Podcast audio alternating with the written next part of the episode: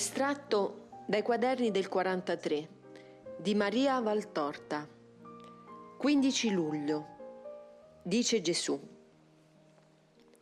Eccomi a medicarti tutta, ma povera Maria, certe ferite sono necessarie e rientrano nel lavoro che un'anima deve subire per formarsi nella forma che l'artefice divino le vuole dare.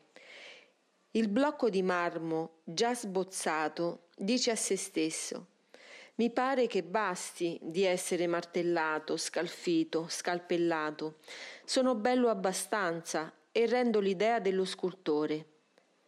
Ma lo scultore non la vede così e picchia e scalpella ancora finché l'opera è perfetta. Lo stesso io con le anime e quanto più ho disegni speciali su un'anima, tanto più la lavoro. Dunque, senti, tu sei immersa da qualche mese nella pace e nella gioia mistica, ma non ti devi dimenticare che molti non lo sono e che tu ci sei unicamente per grazia mia. Ora, ecco, la bufera di ieri ha servito proprio a ricordarti queste due cose. La prima è che tu sei una povera, povera creatura piena di manchevolezze e hai un grande bisogno di aiuto da tutti per non mancare. Hai soprattutto bisogno della amabilità del tuo Gesù. Se egli ti posa a terra per un attimo, Fai come un bambino di pochi mesi, cadi subito, ti sporchi e ti fai del male. La seconda è che l'anima vittima è in continuo servizio per i suoi fratelli.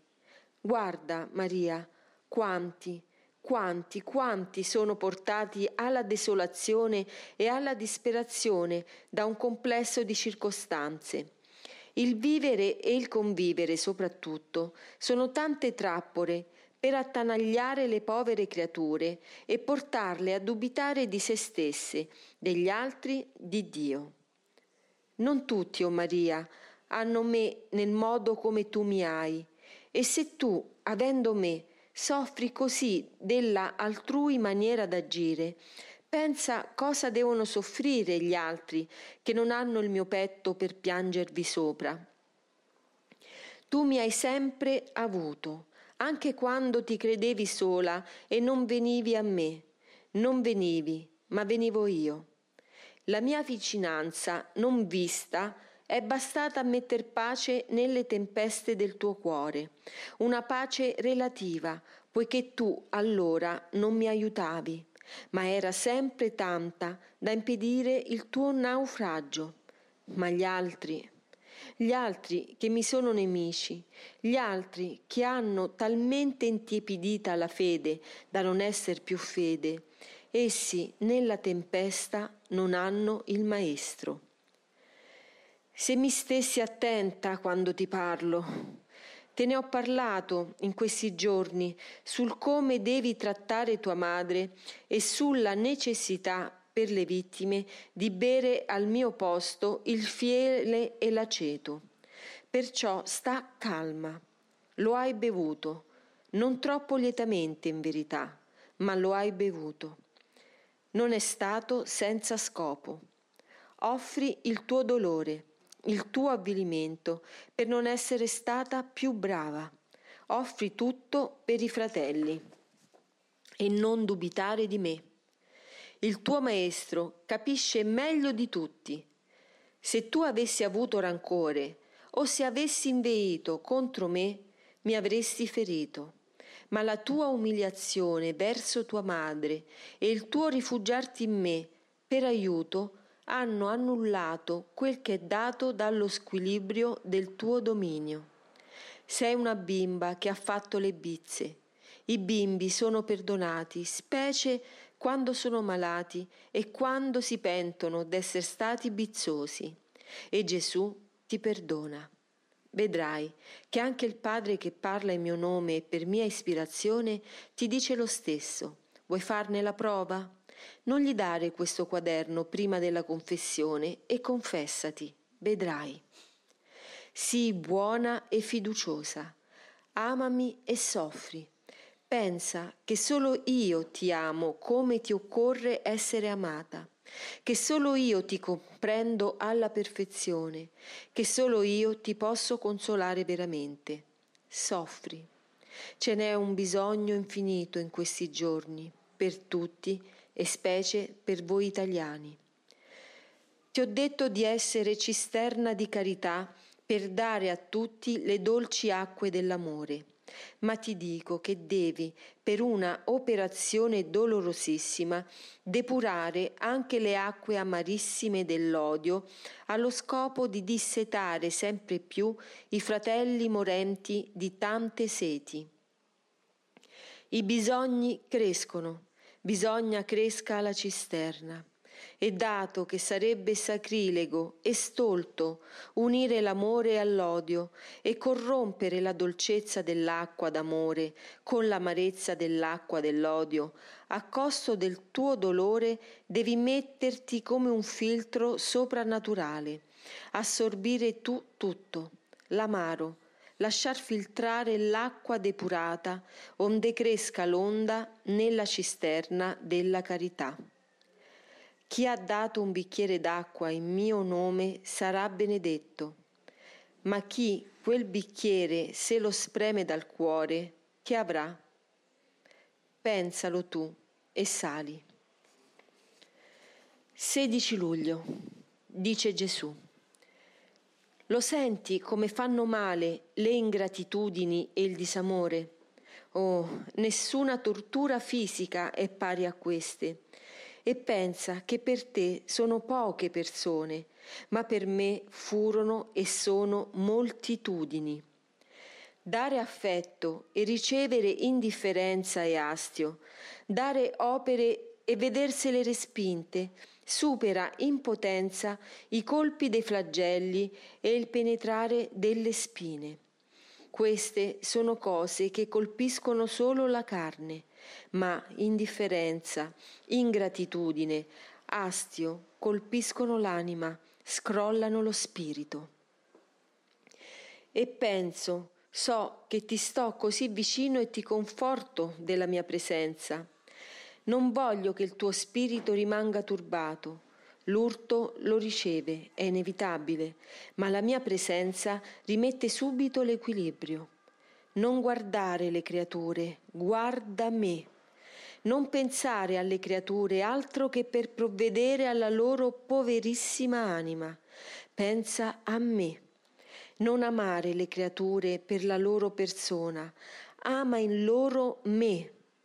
Così troverai in loro ciò che merita d'essere amato.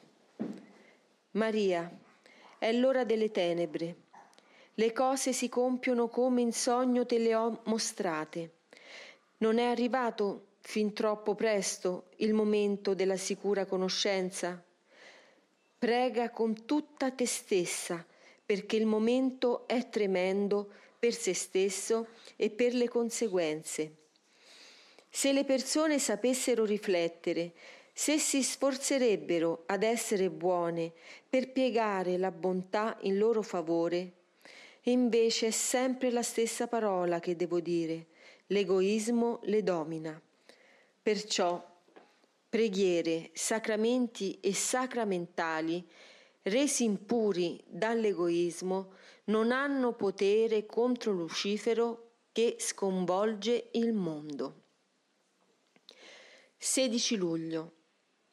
Dice Gesù.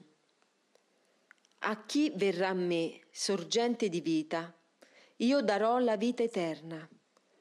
Sarò in lui come uno zampillo che non muore in eterno e che col suo essere lava e feconda.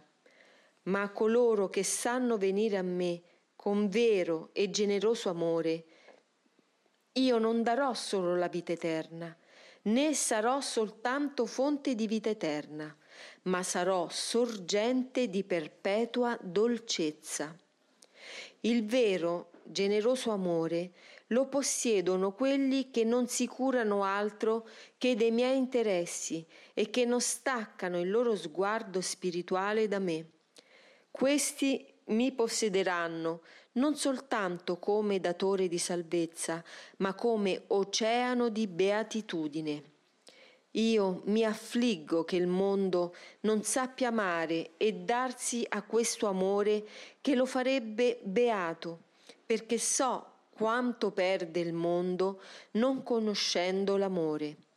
Esso, l'amore perfetto del vostro uno e trino e Dio, sta non inoperoso, poiché l'amore di Dio è sempre attivo, ma dispregiato dal mondo. Come poveri dementi, che non sanno distinguere le cose, gli uomini non vedono questo tesoro che è lì per loro, che attende d'essere fuso su loro, questo tesoro che giace inerte, poiché loro non lo vogliono, e se si potessero applicare alla perfezione di Dio effetti e reazioni umane, dovrei dire a che opprime il nostro cuore col suo peso, che aumenta d'ora in ora. Ti spiegherò come, ma la nostra perfetta Trinità esula dalle forme umane. Solo io, l'uomo Dio, ho un cuore simile al vostro, un cuore di uomo perfezionato dalla mia natura divina ad essere cuore di uomo Dio e questo cuore è dilatato fino all'ambascia dall'amore che lo riempie e a cui il mondo non attinge. Ecco allora che il mio amore di uomo Dio si riversa come oceano di gioia e sorgente di dolcezza nei cuori che mi sanno amare, non per un interesse troppo intriso di umano, ma per un amor vero in cui ogni palpito ha uno scopo, fare il mio interesse. Disposati all'interesse del loro Gesù, ossia alla sua gloria che è in fondo la gloria vostra, poiché la gloria di Dio si innimba della gloria delle anime ascese alla gloria. Essi è giusto che gustino, sino dalla terra, il sapore del loro Dio. Ed io effondo le mie onde di dolcezza su di essi, con tutto l'amore del mio cuore. Vieni, ogni amarezza si annulla per colei che beve alla fonte, fonte del mio amore. 17 luglio. Dice Gesù. Hai mai visto come fanno coloro che vogliono avere della lana soffice per i loro sonni? Chiamano il materassaio, il quale batte e ribatte la lana finché è tutta una spuma. Più la lana è battuta energicamente e più diviene soffice e pulita, perché la polvere e i detriti cascano al suolo e i bioccoli restano ben mondi e spumosi.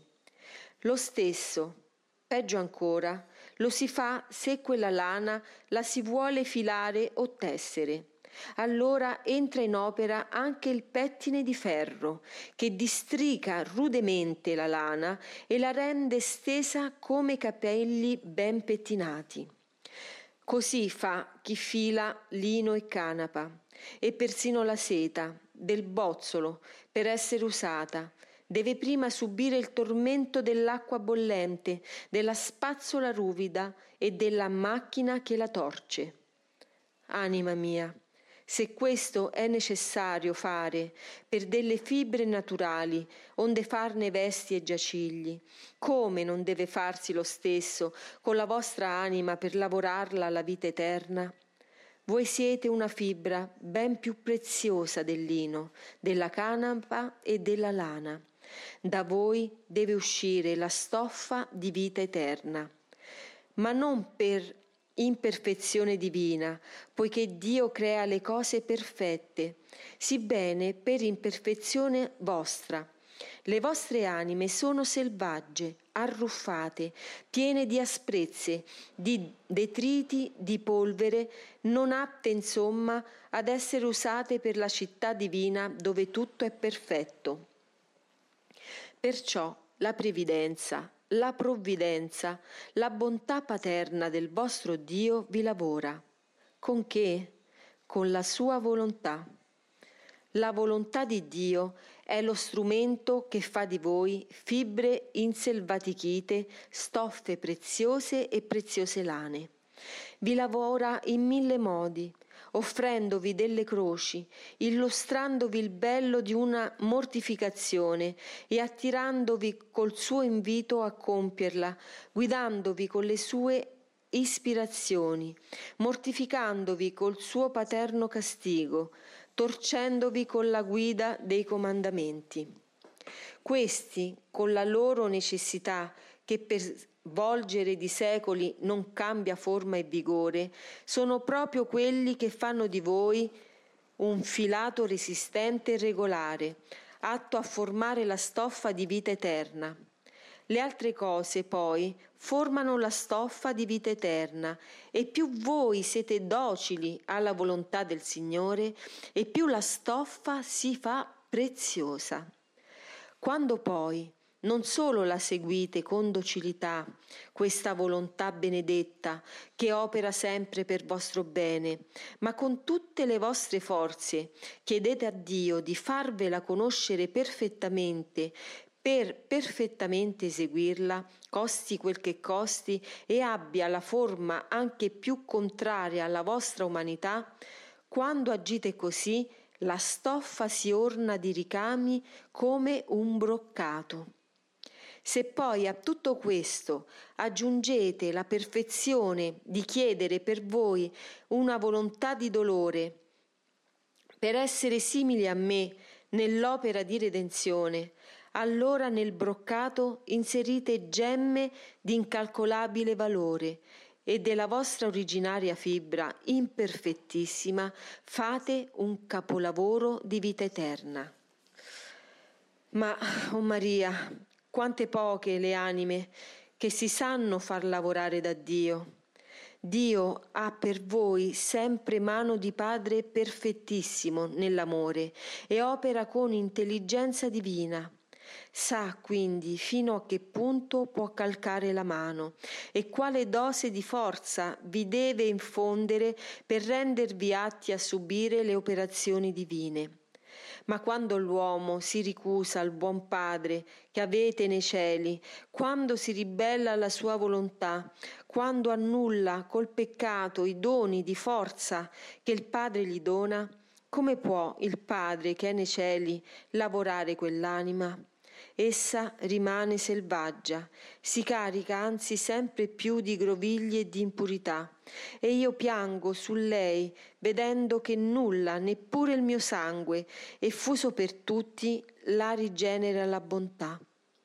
Quando poi un'anima non solo si rifiuta al lavoro di Dio, ma cova in sé astio per il Padre e per i fratelli, allora l'opera nostra scompare totalmente e si insedia in quel groviglio di passioni sgregola- sregolate il padrone del peccato, Satana.